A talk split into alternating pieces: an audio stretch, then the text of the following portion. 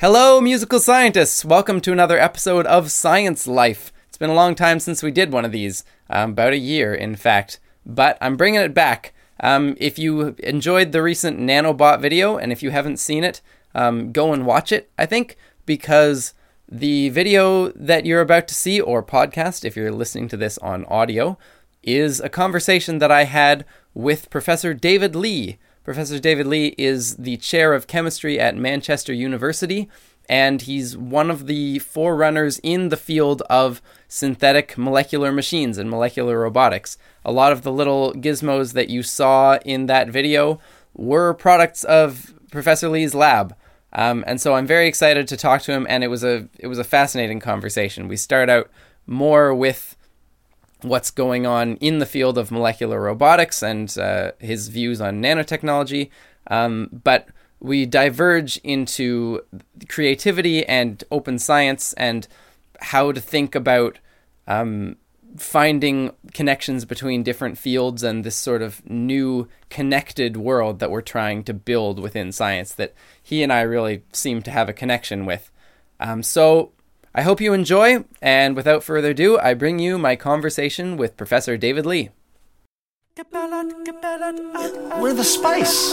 We're the flavor of the universe. Mystery, harmony, da da da da da, science life. All right, I'm here with Dave Leigh. Um, hi, Dave. Hi, Tim. Hi, everyone. Yeah, it's good to have you on the show. Um, you're Thanks a lot for having. Yeah. you're I mean you're the person who kind of made this entire thing happen, I suppose. Um, you were really the ins- the inspiration reaching out to me to go out and research this field of molecular robotics. Um, maybe we could start by you just telling us a little bit about yourself. How did you like? Who are you? How did you get to where you are now? What was your path? Oh wow. Um, well, I uh, uh, I did my uh, uh, PhD in an area called supramolecular chemistry, which is about how um, uh, molecules interact uh, with e- each other. And um, after that, my PhD was actually with Fraser Stoddart, who recently won the or shared the Nobel Prize for um, synthetic molecular machines with Right. uh, Ben Feringa and Jean-Pierre Sauvage. Yeah. That, that was. Uh, that but I was actually in ago? group. Uh, sorry, That was the, t- 2015. That was the Nobel Prize in chemistry. 2016. Uh, 2016. 2016. Uh, the 26th Nobel Prize uh, uh, for chemistry. I was actually in um, Fraser's group before uh, he started uh, working in that uh, field uh, as well. And then when I started my independent research career a, f- a few years later, uh, we had a um, uh, just a serendipitous, discovery. Something unusual happened in the lab, as so many projects uh, start from. We, we discovered a, uh, a new way of making mechanically interlocked uh, rings. And Fraser and uh, uh, Jean Pierre uh, Sauvage had uh, shown a few years earlier that these architectures uh, could be useful as um, uh, the basis for uh, perhaps beginning to make very simple molecular machines because they allow large amplitude, big motions to occur. And if you control that, uh, maybe you can use that as a basis of molecular machines. So we just stumbled into the area, but um, I guess we were well prepared to, to go on. Right. Yeah. So these, uh, I I tried to show as much of that as possible in the in the video. Um, so these, a fantastic job. so it's it's these it's really these interlocking what you call um, uh, mechanical bonds, right? Yeah, this new mechanical form of- bonds. Uh, catenane from the Latin catena, meaning uh, chain, because they're like links of a chain. Uh, and the other sort of molecules are, are called uh, rotaxanes, uh, where you have a, a ring that's uh, threaded onto an axle. And the nice things about these molecules uh, and and what uh, Fraser and Jean Pierre uh, showed in the 80s and 90s is that uh, you can uh, control the motion of those components and actually switch them between different um, positions. and we then took that uh, that basic concept and then uh, tried to make uh, uh, more sophisticated uh, systems try and use that motion to do interesting things and to make pumps and motors and uh, uh, and even um, what's becoming known as molecular robotics. All right. Um, I do want to talk more about that, but I'd like to know a little more about you first, because I think from what I know of you, you've got a fairly broad range of interests, and you're a little bit. I mean, you're a little bit like me, it seems, where your your interest flies Sure. all over the place. So Yeah, I, I, I think that science is a creative endeavor, and the best science comes from uh, creativity. So there's a lot of different things that um, sort of float my boat that I'm interested in. Uh, all sorts of science communication. I love the sort of things you do, which is why I was uh, glad that we were able to persuade you to uh, to get involved and do such a, a great job. Um, uh, and lots of other things uh, as well. I mean, uh, I had a background as a, as a bridge player. So I, I used to uh, play cards uh, probably a bit too much when I was a student, and then uh, during my PhD, I actually had to decide whether to turn pro. Uh, in which case, I'd probably be a poker player now. Um, and I decided not to do that and decided to carry on with science. Uh, but it means that I, I know my way around uh, a pack of cards. And again, I've tended to use that in various aspects of my job as well. So I, I like to use magic in uh, uh, in my lectures and, and show on. I, I think that that's again an entertaining way to present difficult concepts to uh, a scientific audience. so you're you so you use magic in your in your lectures and stuff. Yeah, sure. Yeah, yeah, yeah. So I think that magic has um, uh, a lot to uh, to show scientists. I mean, obviously there are differences. Science is all about um, explaining uh, what's uh, real, and, and magic. Obviously, there's a, a little bit of um, uh, what you're you're showing is. Uh, uh, is is not is not real. There's something else going on. But I think it's a good lesson for scientists uh, to, to learn from magic because when we do science, when we do experiments in the in the lab, you you know what goes into the experiment. Uh, and you can see the data that comes out, and then on the basis of that, you draw a line and say, okay, so this happens, that happens, that happens, and that happens. And magic is a nice reminder that just because you know the physical setup at the start, or you think you do, and just the, the, uh, though you know the outcome at the end, you really don't know what's happening uh, at the at the nanoscale and in the uh, uh, during the experiment, and uh, maybe things are going on that you um, you don't expect and you don't know about. And so the simplest explanation is not uh, the only uh, one that, that might be possible. And that's a, a good thing for scientists to remember, I think. Right, that there's kind of when you get into what you're working with, I guess, which is more it's more complexity. Like what I started doing, I, I was in fundamental physics when I was in school, so it was really Yeah. about go down to the lowest layer possible and try to get under it and see what's simpler than that and what's simpler than that, what everything's based on.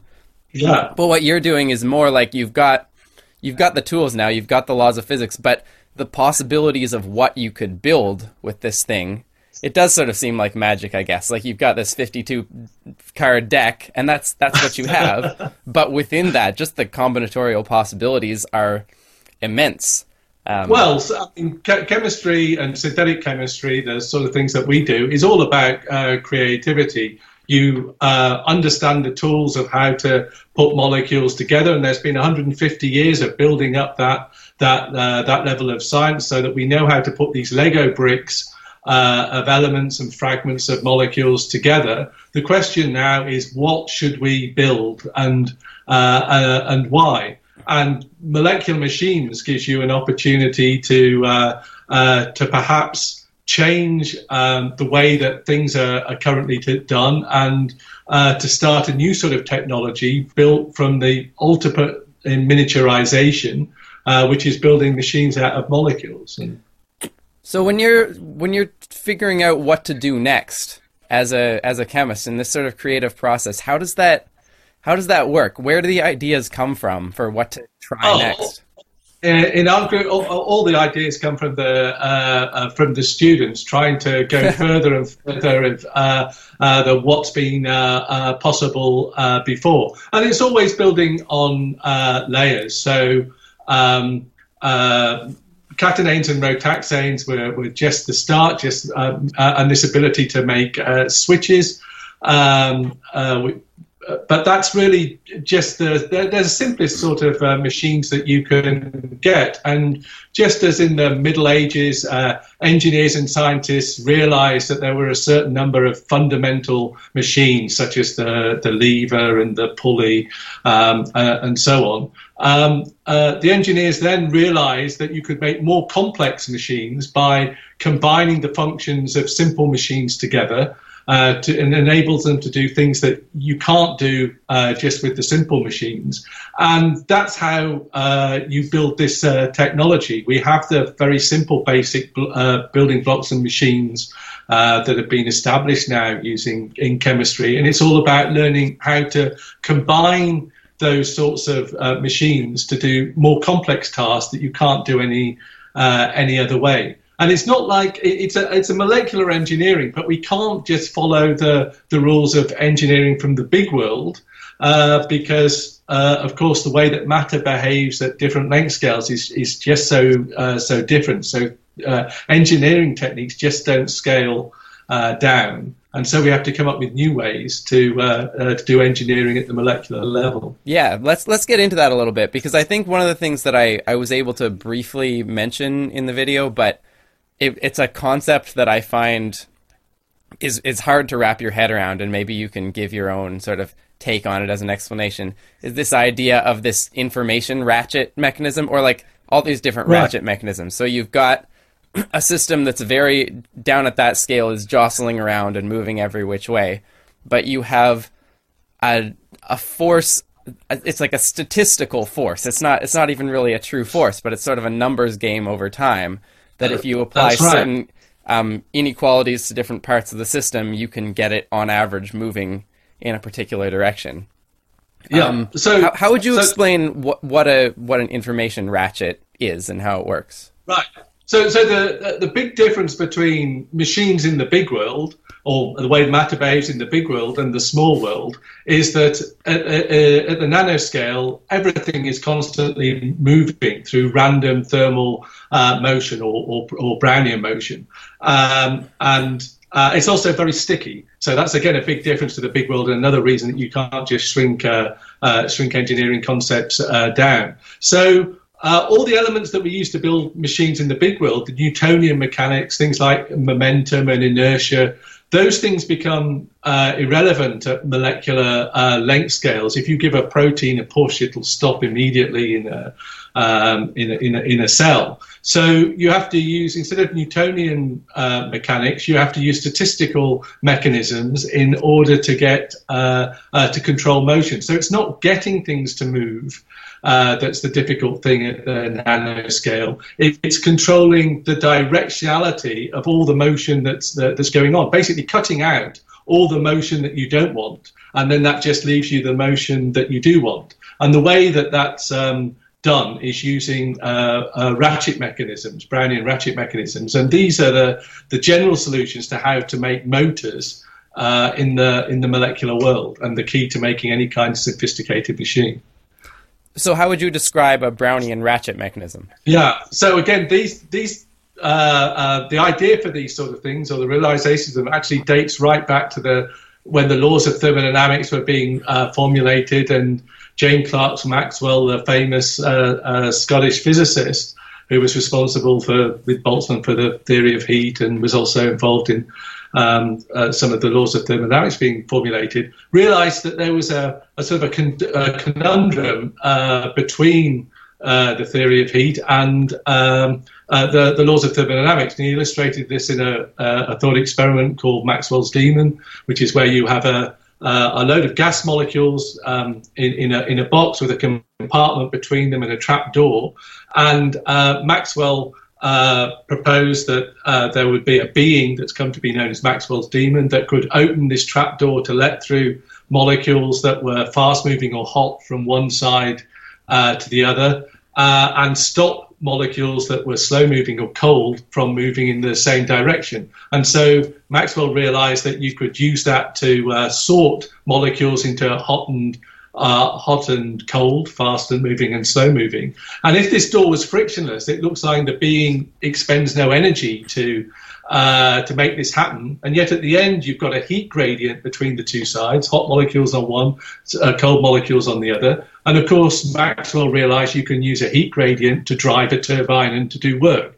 And if you've expended no energy to open and close the, uh, the door and you've got energy out at the, at the end, you can have a perpetual motion machine and limit the supply of energy, but unfortunately break the second law of, of thermodynamics. So it took physicists uh, maybe 50 years to realize that the, the solution to this paradox is, of course, the being has to process information to know when to open and close the door.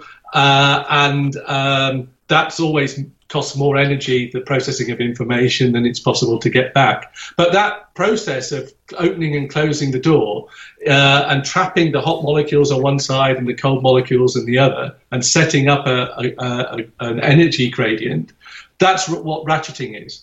And so uh, that um, thought experiment was really the first time that uh, the proposal for a molecular motor uh, uh, or a mechanism for a molecular motor was um, sort of envisaged, although, of course, Maxwell didn't uh, see it that way, of course, at the time. So you, your your machine is basically acting as Maxwell's demon, but you're giving it some sort of additional energy that allows yeah, it to yeah.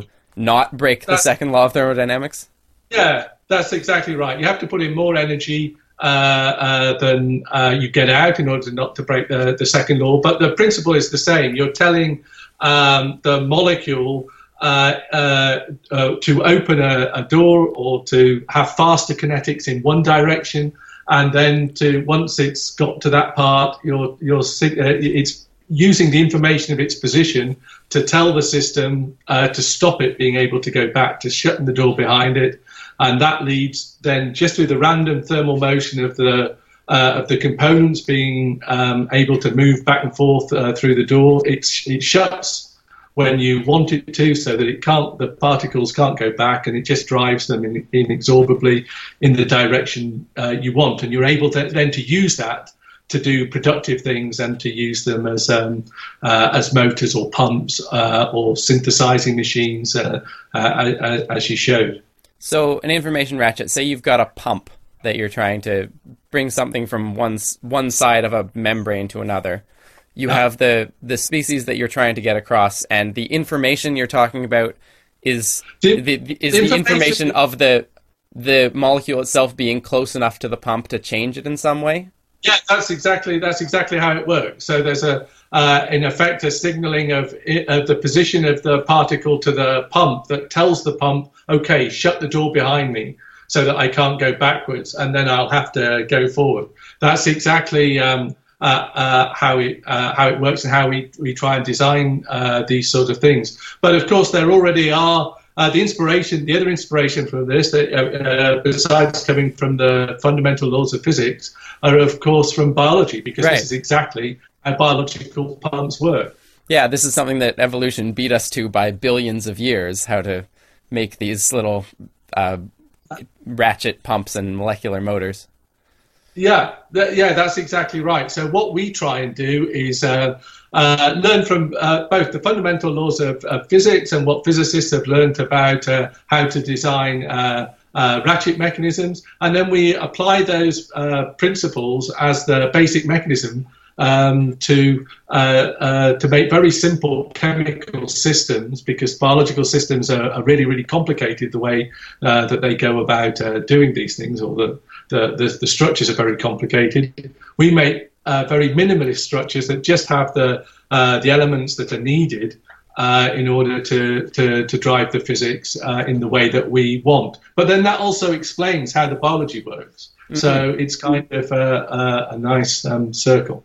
Yeah, and it seems to me like that biology because what you're what you're doing like your approach to nanotechnology is kind of this bottom up approach, right? Where it's um, you're you're starting with basic chemistry and then trying to build more and more complicated molecules out of that until you get something that's a really functional machine.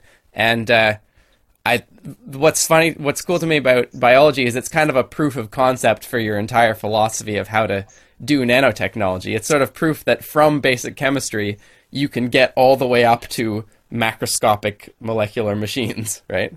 Yeah, that, that's that's absolutely uh, right. It's the evidence that uh, uh, that nanotechnology works. That's that's what life uh, is. The other way that um, uh, people originally thought about uh, approaching this, and most famously in Feynman's lecture, "There's plenty of room at the the bottom," um, is this sort of top-down idea of trying to take engineering concepts from the big world and apply them for example, the manipulation of, of atoms by um, uh, uh yeah by by other um, uh, other molecular sort of uh, systems yeah. that are, are, are macroscopic machines. The idea being by that you make a you make a large tool that makes a smaller tool that makes a smaller exactly. tool that you when you work down exactly. to the molecular level. And, yeah, and so the that's that's superficially attractive because we know, of course, that all the how mechanics works in the big world. But the problem is, um, as we discussed earlier, the way that matter behaves at the at the small level is just so different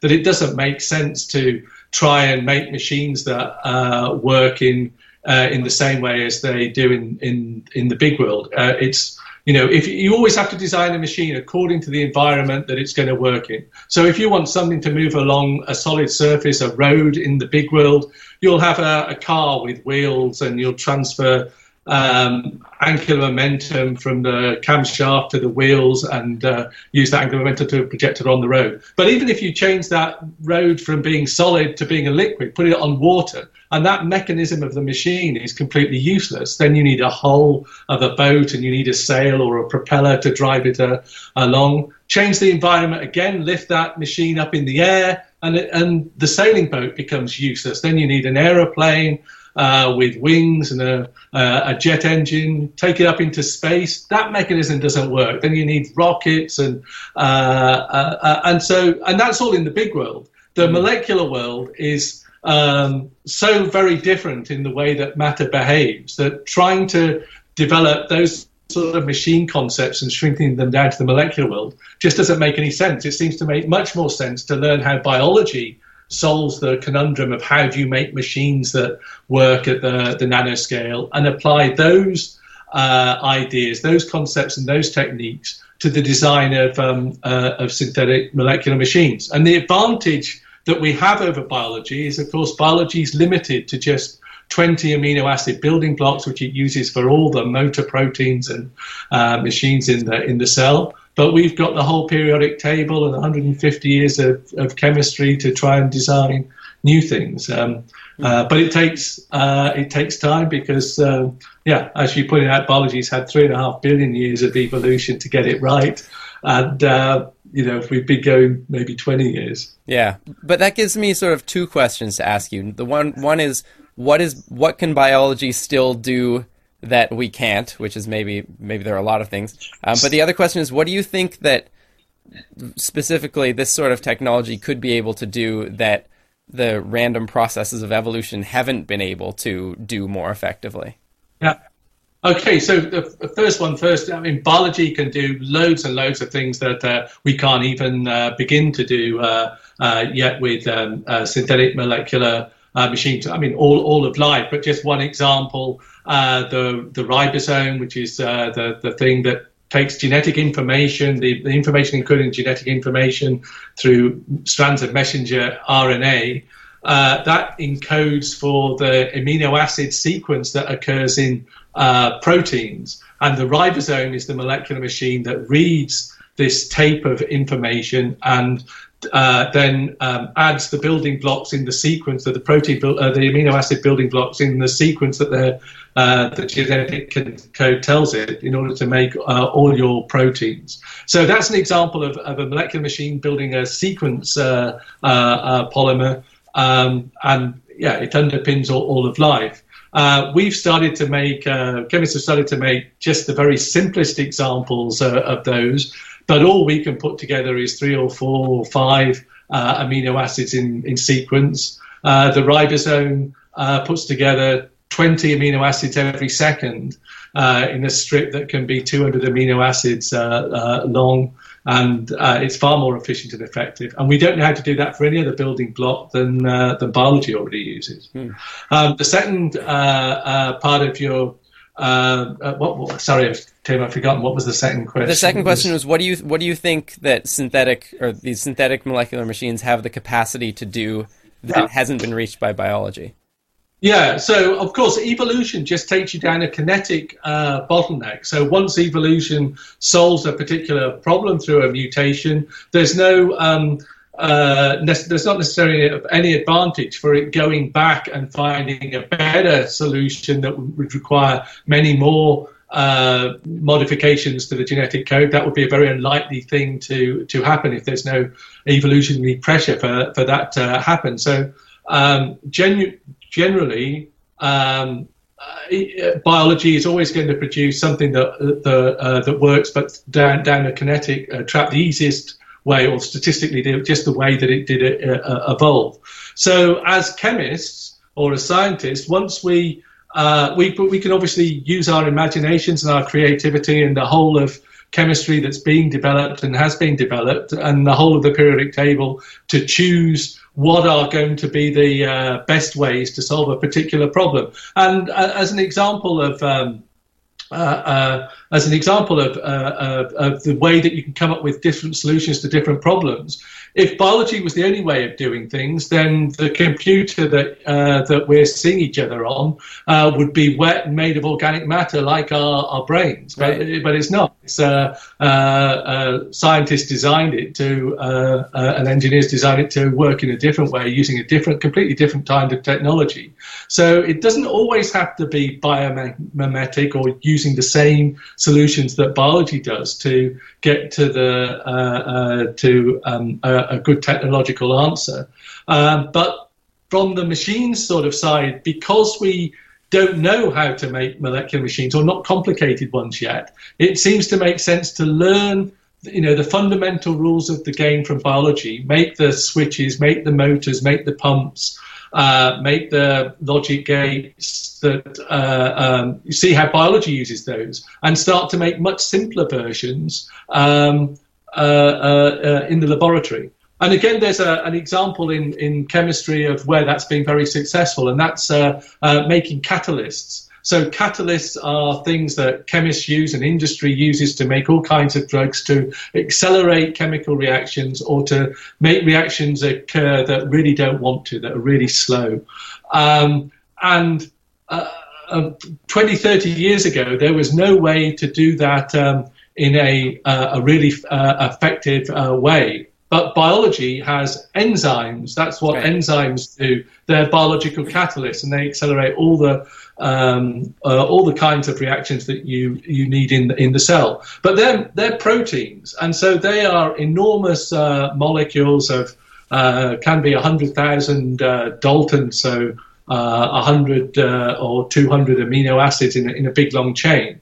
But chemists aren't limited to using uh, amino acids. They're not u- limited to using water and ambient temperatures and pressures. So chemists over the last 20, 30 years have made catalysts that uh, uh, can catalyze reactions that enzymes can't, uh, that can be faster, that can be more specific, uh, but by using different elements. And they're much, much smaller than the enzymes that biology makes. Uh, and so that's just one example of the way that chemists can do things by learning the rules first, uh, often from biology, uh, uh, that having the whole periodic table and not being limited to biological building blocks, we can do things that are more effective and um, uh, and more useful. But a lot of the time, what we still do is that we'll do a, an interface between the biological and the mechanical, right? Sure. If you talk about Yeah. a lot of food processes, that we're still using bacteria or yeasts. Or, Yeah, yeah, yeah, Um, absolutely. And that's another. Um, I mean, an- an- another. Uh, uh, molecular machines is, is absolutely no is exception. First of all, you've got uh, synthetic biology, where people are are taking um, synthetic uh, uh, biological machine parts that already work, and then using them, putting them together in different ways, again to making new kinds of uh, molecular machines that biology doesn't make. But it's like taking the uh, uh, uh, it's like taking the wheels from uh, one. Uh, uh, one enzyme uh, or one bacteria, and taking the uh, the chassis from another, putting them together to do different kinds of things.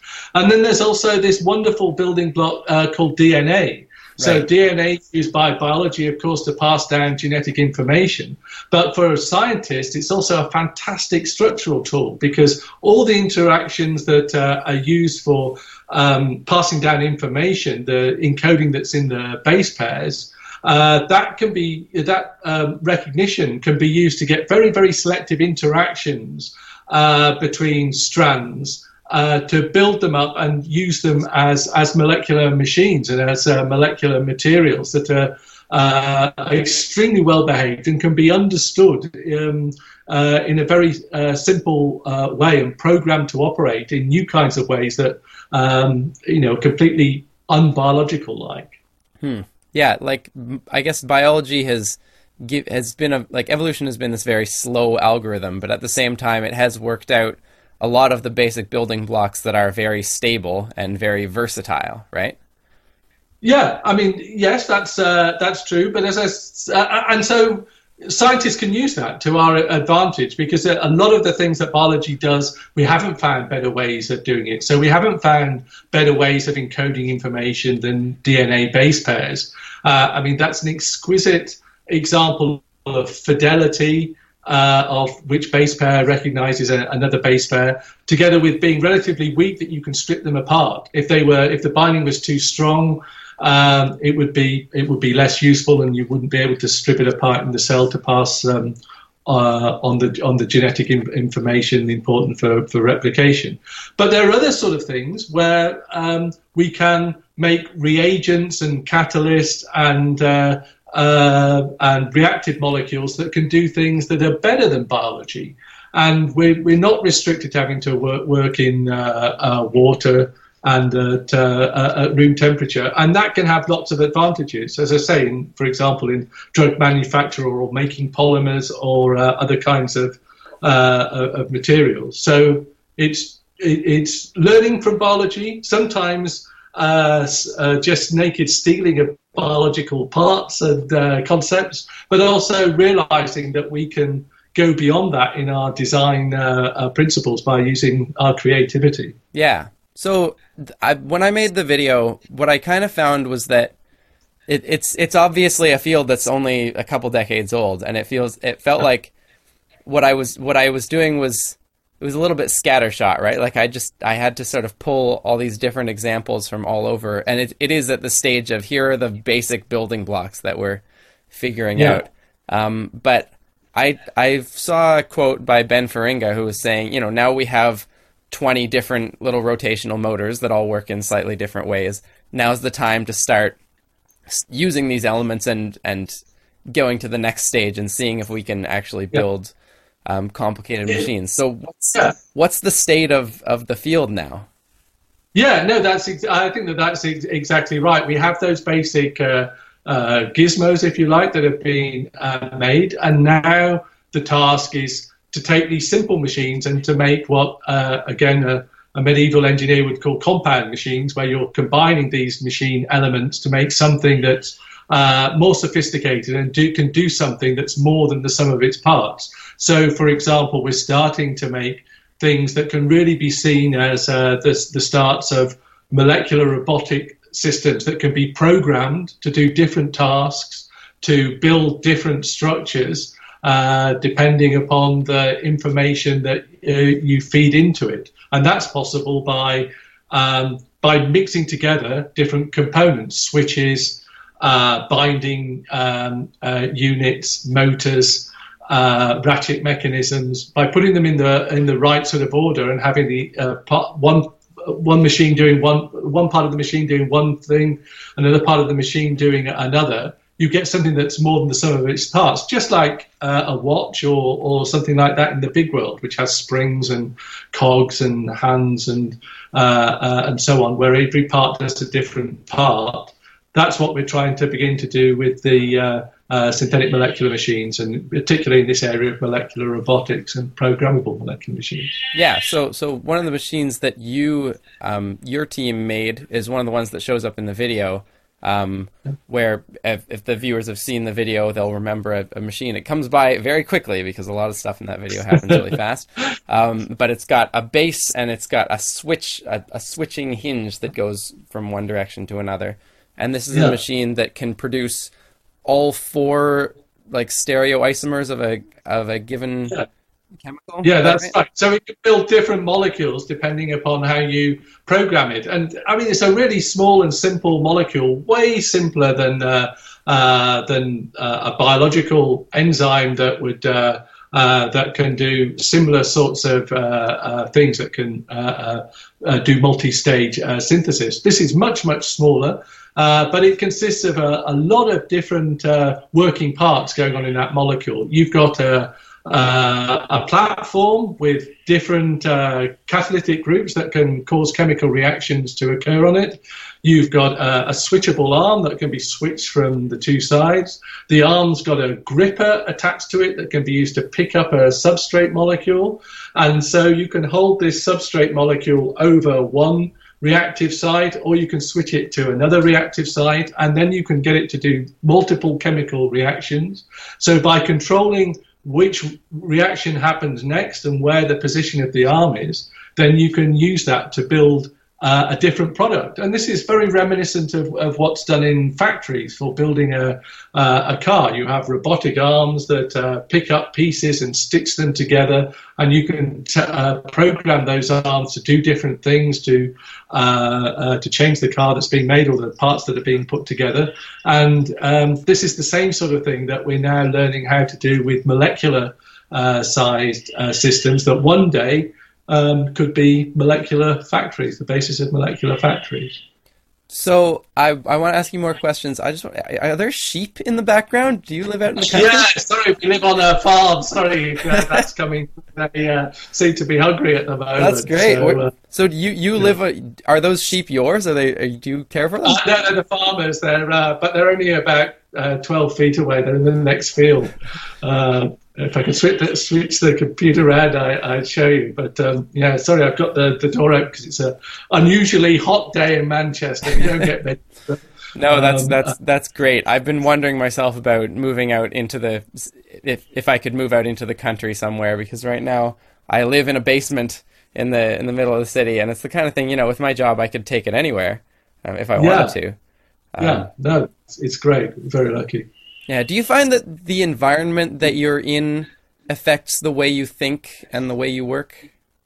Yeah, yeah. So that's actually the reason why you know I, I run a I run a lab in, in Manchester, which is a big uh, uh, city of um, maybe three million uh, uh, people, but I, I live outside uh, on, on a on a farm about uh, um, 15 uh, miles away, and I do that because I like the the quiet and the the calm of the uh, of the countryside. It lets me uh, think. Um, we can't have a lab here, and my group, who are much younger than me, definitely enjoy the the city life. Um, but uh, for me, I definitely find it uh, a way of yeah uh, being able to think and uh, relax at the same time. Yeah, I've been I've been noticing that too. That if I just to change where I am or what I'm looking at, or to see green and go out somewhere, it'll it'll jog my brain, and all of a sudden, different different ideas will suddenly connect that I've been stuck with um, for a long time. Yeah. Yeah. Yeah, I think that's important in creative prof- professions, like like like we both have. I want to go back to to your magic for a little bit. Um, do you find that that like having these other interests, like with magic and and bridge, and um, I hear that you're an avid rock fan. Um, do you find that these different things do, do they do they give you different op- different ways of looking at things? Do they present you ideas Yeah. that you wouldn't have had otherwise? Of course.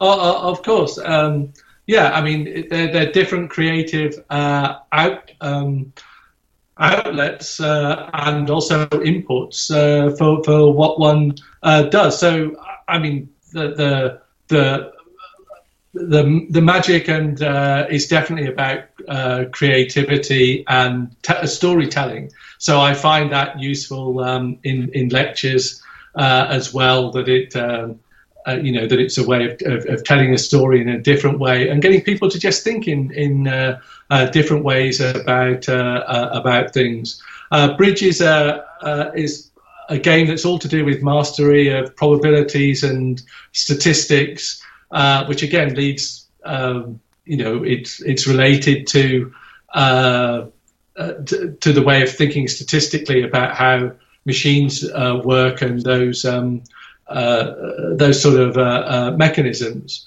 it's not that I, you know, I don't find that there's direct overlap, but I just think it's good for tweaking different parts of the brain. And you know, I like all kinds of art, music, um, and all those sorts of things can be useful for uh, for work. A lot of the molecules that we make are aesthetically very beautiful, and I think that, that, I like to we like to make in our group things that are as simple as they can be, but no simpler. uh, and uh, that's that's nice because it they they're really minimalist in showing the function that they they want to do. There's not extra parts strapped on uh, to them that aren't uh, necessary. And I think that that's again useful for explaining the concepts and getting that over the concepts that we want to, to show through our uh, through our work. Hmm. Yeah, I, like the thing is with creativity, it's such a mysterious force, right? Like where ideas come from is not something that's yeah. apparent to you, the person who is having the ideas. Even though we talk yeah. about being self-aware, there's a very limited surface level that we're actually aware of. So I often wonder, yeah. like, if I if I get a brand new idea. I don't know if you've ever had the experience of dreaming up an idea, but I know that's something you know in the in the history of chemistry. There's some very prominent examples of of solutions yeah. being posed in dreams, and I've always been very it's it's very curious to me because it it suggests that there's all this calculation, like there there's more intelligence in you than you actually have conscious access to. Yeah, no, I'm, I'm, de- I'm, sure that that's true. So the way that I like to um, approach problems is that I'll think about it, think about it, think about it hard, and then I leave it and let it mull around me. I don't get upset that I haven't figured out the answer and frustrated by that because uh, I'm then happy to go and do something else, and it can be uh, magic or music or or uh, or, or, whatever, uh, and it'll just be there in the background, tip, tip, ticking over, or it can be other chemistry, and you'll just mull it over and then come back to it from a slightly different angle. And I find that that's a, a very good way of, for me, of of analysing problems and also of making decisions. So yeah. if I've got a decision that I have to make, I'll come up with what I think is the the right decision, and then I'll just leave it and then come back to it uh, was that really right? Let's look at it another way. Um, yeah, uh, thinking about it either days later or um, you know while I'm doing some other things, and yeah. definitely at night is a good way of you know, whatever your brain does or, uh, at night is definitely a good way of coming up with interesting things. But then write them down. That's my uh, yeah. top tip. Have a pen and paper by the bed just in case. Yeah, I often so. think of it as, as sort of priming your brain because I'll do that all the time too. A lot of my projects will start off yeah. as a rough draft maybe two years before they get finished. And because I'll have an initial idea and then it'll just it'll just stagnate at some point. But then if you've right. got if you've already done that amount of work, then every all the information that comes in from the next for the next it's not right. and it's a it's an incredible amount of information, right? And your brain is throwing most information away most of the time.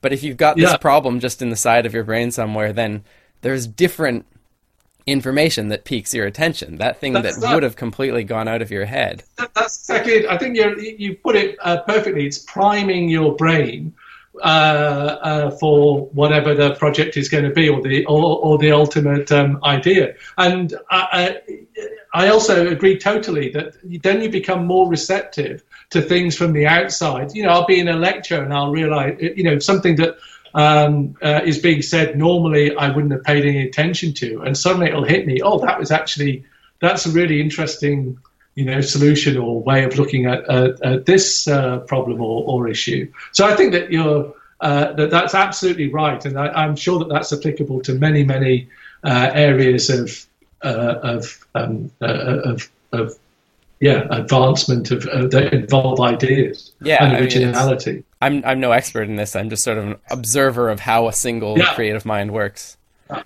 Do you have any? Yeah, have no idea how you how you could do that. I mean, did, did the songs come first, and that you say, "Oh, I want to take"? Uh, I mean, I'm turning around and be the questioner here, but is it? Oh, that's that- that fine. you- I'm, happy to talk about what I do too. Havana comes first, and then you think that oh, that Havana, Nana, Nana, maybe we use that, or I mean, how on earth do you select the song? It's a- because it's- they so great. It's a complicated process. The, my first criterion for a for to do a song is that I have to like it, because I'm Right. going to be working on a project for months at a time.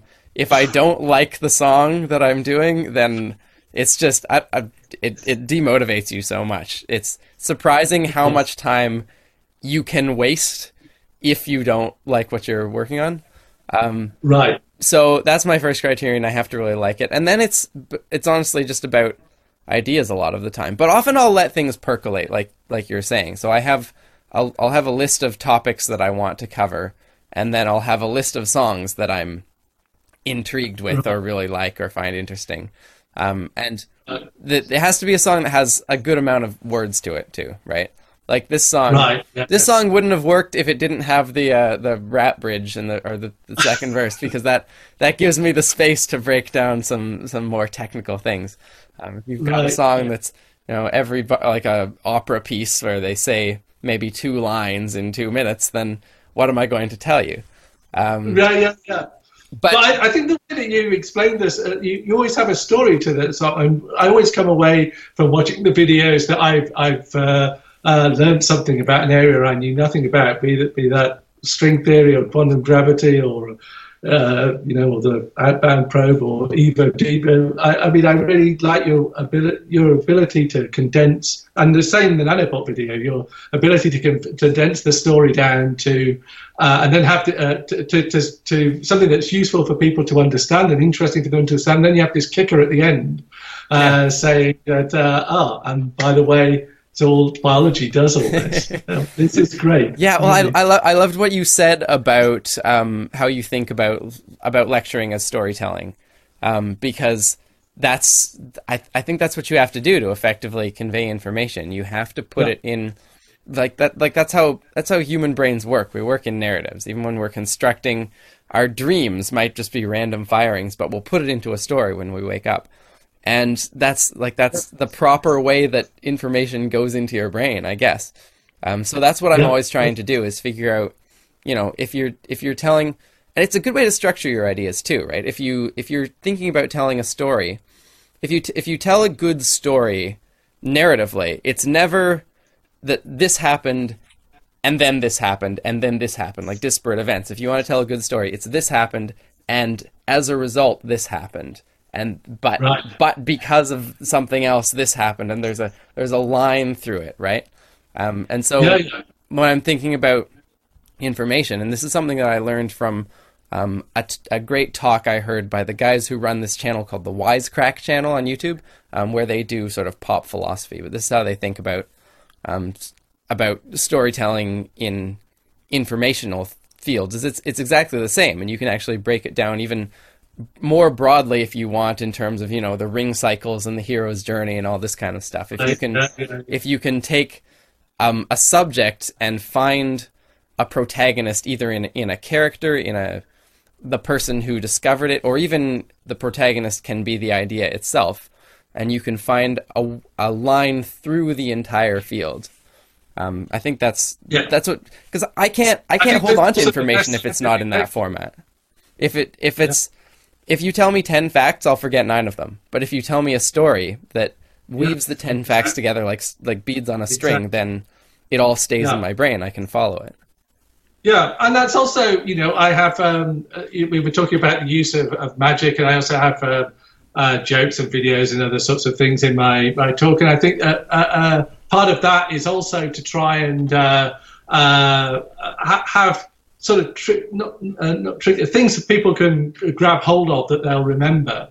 And uh, hopefully, you know, if I'm doing something to illustrate a, a, a magic uh, trick to illustrate a ratchet mechanism or a motor mechanism or or something. Hopefully, they uh, as long as it as it fits well to that uh, uh, the the st- the experiment that I'm talking about, then they'll remember that a lot better than if it's just a cold science lecture that I'm doing. I'm sure. Yeah, I think I I definitely don't remember ninety five percent of the lectures that I went to in in university, but the ones that I did had they either had a very good story or they had a really powerful idea that I was already thinking about. So that goes Yeah. back, I guess, to both of the ideas that we're talking about here. Yeah, yeah, yeah, definitely. Yeah, I, th- I, th- well, I think that's one of the things that people like about, hopefully, like about molecular nanotechnology and molecular machines. It's a very powerful idea about something that's you know going on now that you can see the, uh, the uh, that it can really work because of biology, and you can uh, then think about what is that going to do for our future. Uh, you know, let's go and invent it. hmm And it's going to, as it progresses, it's going to be built up in this this structure from from the basic elements, and that's Yeah. it's going to have a natural story to it as it goes. Yeah. the same way that biology does. That you can tell it from biochemistry building up and up and up. Yeah, yeah, no, absolutely. It's going to be just like it's going to be a just like the industrial revolution and uh, happened with uh, uh, you know steam engines and then going on to uh, manufacturing and Henry Ford and all, all these sorts of uh, things. You're going to see the same sort of progression with um, how molecular machines impact. It won't be that. Uh, you know, in two years' time, you'll go out and buy a packet of molecular machines for something. They'll slowly be uh, incorporated into how we do make drugs, how we build other molecules, how we make materials, included into materials that can do different things. So it'll be a gradual, um, you know, uh, evolution into more and more more things. I think. Yeah, well, we'll have to see how long that takes. You can already, I have in my closet right now a, a CRISPR kit from a box that Oh, I got wow. out of, off the internet for hundred dollars that enables me Wow. to do genetic engineering in my basement at some point. Um, I mean, that's just the most extraordinary technology. Of Yeah. course. and enjoyed your video on that as well. yeah, Uh, well, that's that's kind of why I, I thought I've got to try this for myself. But it's been sitting there for quite a while. I've got to pull it out and do something with it. But people have a lot of worries about that. That that uh, th- that kid is fairly controversial um, because it's Sure. it's a guy who just started a lab in his uh, in his garage and decided, you know what, I'm going to democratize this technology and I'm going to give, like send it to anybody Yeah. who wants to do whatever with Yeah. it.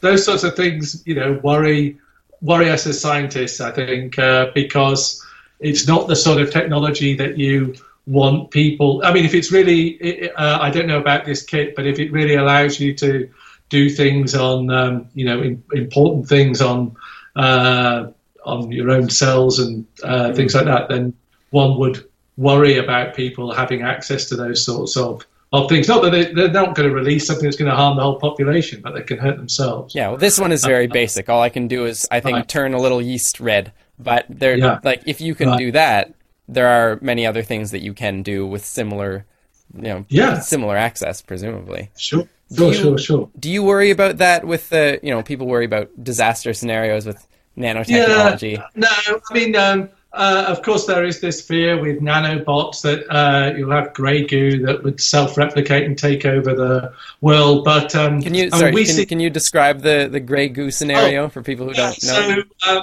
uh, the idea of, uh, of, of molecular machines and, and molecular factories from the uh, from the engineering, the bottom-down engineering uh, approach, first brought up by Feynman in, in Plenty of Room at the Bottom, that that was um, taken up by Eric Drexler, a, a key figure in, in the 1980s in popularizing this idea of, of, of nanotechnology.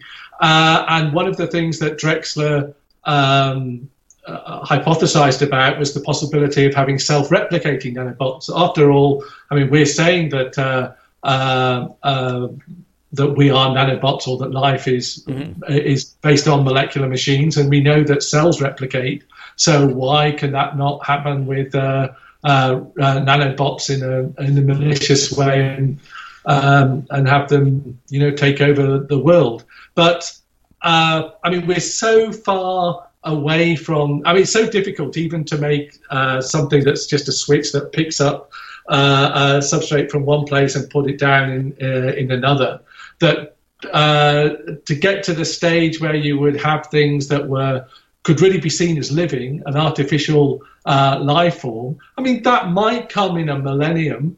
Uh, who knows what the future will be? And the more that we learn about how, how to make artificial molecular machines, the more we learn uh, about how life really works at the at the molecular level. But it's not going to be something that can accidentally happen. That someone would create a nanobot that could um, uh, uh, that could self-replicate and, and take over the world. And uh, the, uh, um, far more dangerous things are things like CRISPR in the wrong hands, which obviously could be used to uh, manipulate uh, bubonic plague or other sorts of, uh, you know, put nasty uh, things into into replicating bacteria that uh, could create um, terrible weapons. But that's not going to happen with nanobots, not in in the, any of our lifetimes for millennia to come. So, you what you're saying is biology is sort of a mature technology. So, mess, messing around with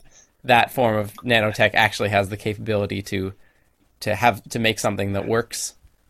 Yes, yes, yes, yes. That's right. And uh, um, yeah, so that's definitely why one would worry about CRISPR uh, and the possibilities that that holds for nefarious activity. But I mean, as with all technology, it's uh, it's, it's not inherently good or bad. It's what people uh, uh, do with it. And obviously, Yeah. CRISPR is going to be a force for tremendous good. And we just have to try and find ways of um, making sure that it isn't uh, abused in ways that um, that that would be bad for mankind, and uh, and hopefully that will be done. But you could you could worry about uh, with synthetic nanomachines that there would be an additional danger of us not having any defenses to that sort of thing, right? Because the other the, the fact that we ourselves are um, in some ways a mature technology means that we've had billions of years to combat the usual mechanisms that Yeah, that occur in in diseases and plagues and stuff like that. And you see that really, in like in antibiotic resistance how the you know bacteria become resistant to antibiotics very fast, but it's because we're using chemicals that have already existed in the natural world and that some bacterium has had to develop a resistance to, and then they have ways to share it and spread it around, and there's this, there's, there's the already the seed there. Yeah. The, the molecules of molecular nanotechnology and building molecular robots, these are uh, organic systems. So they're made out of the same sorts of components. They're, they're not little shiny metal nanobots that uh, uh, are very alien in, uh, um, in the sort of the elements they use. They're made out of the same sort of constituents as, as nylon. Or, uh, or organic molecules them, uh, themselves. They're carbon, nitrogen, oxygen, uh, and sulfur. And the immune system works by producing antibodies, not to things that it uh, already knows about, but to anything that's alien. So for sure, if there, uh, if you um, had a big dose of uh, something and the immune system didn't recognize it, you would produce antibodies against that, and your immune system would work to uh, uh, attack it. So, I mean, there's just no the, the, the molecules that uh, we and others in this area make are no different to any other uh, organic uh, molecules that are used in paints, dyes, polymers, drugs. Um, and they're definitely nothing that uh, people should uh, worry about. But as, as we've said, manipulation of, um, uh, of actual biology, uh, that's uh, overwhelmingly for good because it's going to change our whole approach to healthcare, personalized healthcare, um, healthcare based on on the, the genome and in, individual solving individual problems. So it's overwhelmingly positive, but there's no doubt that there could be um, uh, things that are uh, uh, are not nice that could come out of, of that technology. Well, yeah, it's it's the the old Spider-Man maxim: with great power comes great responsibility. Exactly. So Yeah. it's it's Yeah. yeah. it's as the technology gets more powerful that you have to worry about it. Where do you Yeah. think the first like practical application of uh, this synthetic molecular machines is going to find itself? Yeah, there's already people who are making uh, uh, uh, materials that have got these kinds of molecules, catenanes and rotaxanes in them. They're used in uh, some cell phone coatings because the uh, the rings are thought to allow the sliding of polymer chains over each other and so help um, cushion impact and, and have, have uh, things. Those aren't really molecular machines. Uh, I think the, uh, they're more new materials, and I think that that's going to be an area where these sort of architectures uh, are, are, used. I would say that the most likely area for uh, molecular machines to first have influence is um, surface properties because molecular machines at the moment are ex, you know extremely lengthy to synthesize just as, as uh, work intensive to synthesize just a very tiny amount of them. Mm. so it's hard to think that they're going to be used in bulk for anything. They would just be so expensive. Uh, but if you had them as surface coverings, so for example, you had a material that could was just a, a, a very simple molecular machine that switched properties from being, say, sticky to non-sticky, uh, or um, uh, yeah, so you could you could have something that could be an adhesive, shine UV light on it, and it would switch off that uh, adhesive properties. You're already seeing um, sort of sensors based on molecular machines. You show some in your uh, video of the logic gates, mm. and those are um, uh, already used in diagnostics. Uh, AP De Silva from uh, Queen's University in Belfast um, has developed those Boolean logic gate systems for sensors, and those are used in uh, uh, diagnostic kits in, in ambulances. So that's that's great. That's technology that's really being used to save lives and help people already.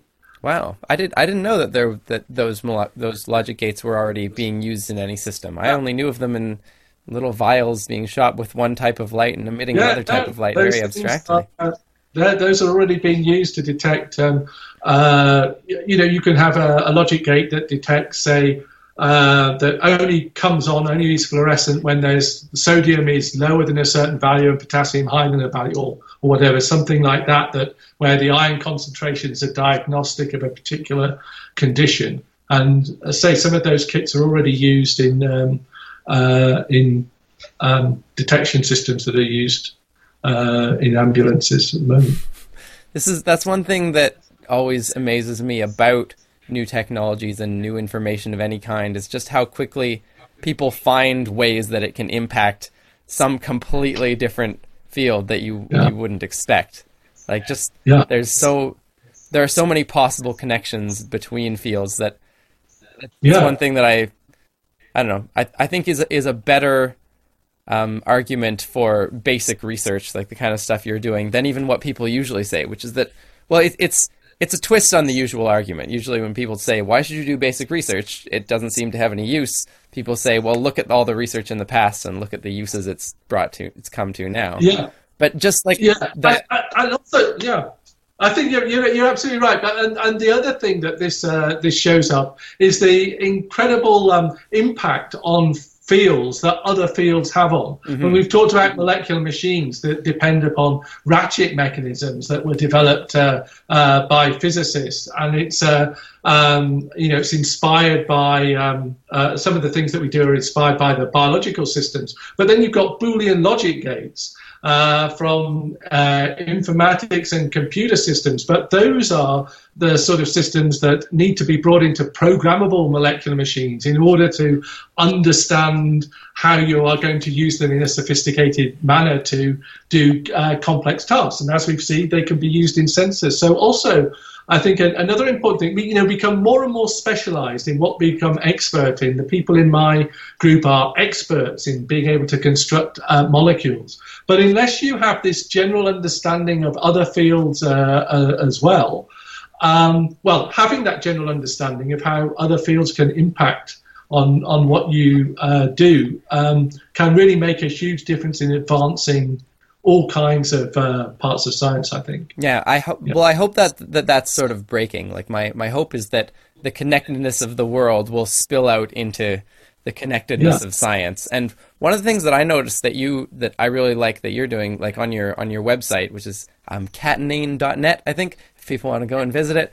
Um, but you have all like all these papers that you've published that are just there freely available, and I so wish that every scientist would do that because you actually do have the right to put your own paper up wherever you want for people to see it.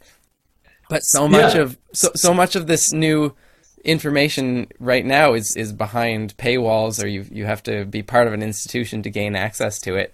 And even a lot of like lower ranking institutions don't have access to, you know, the Yeah. 500 journals you would need to make these sorts of connections and maybe there's something that Yeah, already exists so that solves your problem, right? Yeah, That's why it's already so important to have open open access publishing, and uh, that's coming on uh, uh, over the last five years, and, and that's going to be how everything is going forward. I mean, it was started by the NIH and other major players in the United States who insisted that uh, re- research that they published was made open access, and then other countries such as the UK and uh, Canada also have these uh, policies as uh, uh, uh, uh, as well now. So one does that.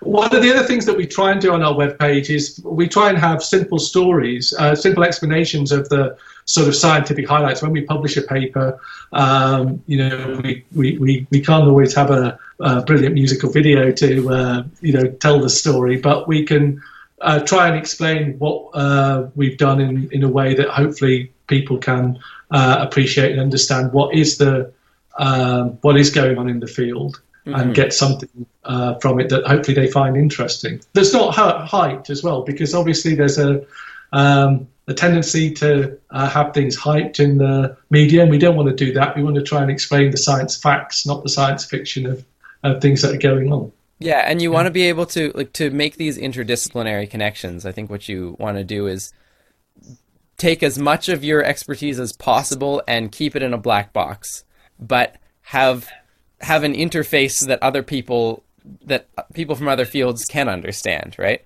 So you, Yeah, you give them a story that's in fact accurate on the functional level where they would need to apply it in their own field. Yeah. And I think Yeah, no, that's absolutely right. We don't want biologists or physicists to try and make our molecules, but we'd love them to understand what we can do and what we can't do yet, uh, so that maybe can be they can find some uh, either understanding, um, maybe it helps under, understanding of some processes in biological machines, or or even they can suggest to us mechanisms or things that it would be cool to build into uh, into synthetic molecular machines because this is what a biological machine does, or what a, or how a, a ratchet mechanism works. Can we do that? I mean, that's how we learned how to build all the different kinds of molecular motors that we developed. Was just learning from what physicists had done and taking their blueprints and applying them to molecular design. So it's all about taking. I, I, think also, or a lot of great scientific progress comes from taking a discovery in one area and applying it in a completely different one, just like you were uh, pointing out. Well, that's what I'm. In a way, that's sort of how I think about my this this whole project that I'm doing because I am doing it in some in many senses to popularize science or to explain science to other people.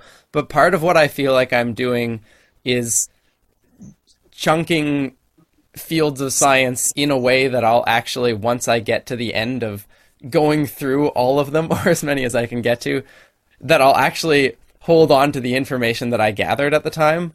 So it's like it, it's like having a, a logbook with where I had to synthesize it into the most compact form that it could so that when I'm done it can actually all fit in my brain and I can apply connections from one place to another because I I have found that like even working on on this video um, I was noticing a lot of similarities between the stuff I was working on here and the Evo Devo video that I did because absolutely, that's yeah. a field where there were all these connections coming in from from physics and from computing as well, and these lo- like logic gates through transcription factors on DNA. Um, Yeah, yeah, yeah. and now I'm finding that now I'm going on and looking at computer science, and I've already got this background in um, like like I I had to learn a whole bunch about Turing machines to understand that one um, Yeah. part of this video with the people trying to do very basics of, of molecular Turing Yeah. machines. Um, Yeah. and that's like I hope that I can I don't know if I can accomplish that project then hopefully I can give people other people a scaffold to do that as well you know you can have a repertoire of Yeah. songs that you go through and it'll actually give you a, a, something to build entire fields of knowledge on that you can actually keep. Because I get really worried about but- losing all the information I have. I've forgotten 99% of what I learned in my degree, I Yeah. think. Yeah, that happens to all of us. But also the way that um, that you're you're able to do it and to tell the story in the in the videos. For example, the Evo Devo one was so cool that it got me to go and read Sean Carroll's uh, uh, book. Uh, because I thought that was so interesting, and also for me it was fascinating to see the molecular machines being used, uh, such such as the uh, the uh, how the vertebra of the snake was um, done by speeding up the uh, the clock. So all these sorts of things, um, you know, I find incredibly uh, interesting and useful for the stuff that that we do in a general sense for understanding. You know, if one day we make molecular factories uh, maybe those are tricks that we will be able to uh, to use to have uh, ways of speeding up processes to have one thing happen and not speeding them up to have something different uh, happen. Those sorts of th- that's a concept that's clearly used by biology that I didn't know about. That uh, uh, perhaps we can think of of adopting um, one day down the line in, uh, in in how to use synthetic molecular machines to do different things. Well, I, I would be totally honored if something that I mentioned in a song impacted uh, the, the future of your We would work. That would be amazing. um, my my uh, camera battery is running low, so I think we're going to have to wrap this up. Um, is there any is, is there any other message that you'd like to give to people, or if you'd like to tell us where we can learn more, where we can follow you, that sort of thing? Um, uh, uh, just as uh, the, our web address is, is given at the uh, um, on the bottom of the link of the uh, of the nanobot video www.catenane.net. Um, and thanks so much for doing the video, Tim. You did a great job, and thanks for having me on to, to talk with everyone today. Yeah, no, this is a fantastic conversation. I'd love to do this again.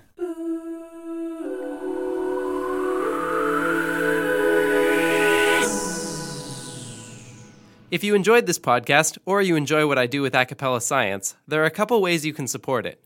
You can leave reviews and comments on your podcast app, you can subscribe to A Capella Science on YouTube, and you can support me financially by going to patreon.com slash acapella science. You can also follow me at A Capella Science across all platforms. My name is Tim Blais, and I hope you'll join me for more great conversations on the next episode of Science Life. Ba-da-da-da-da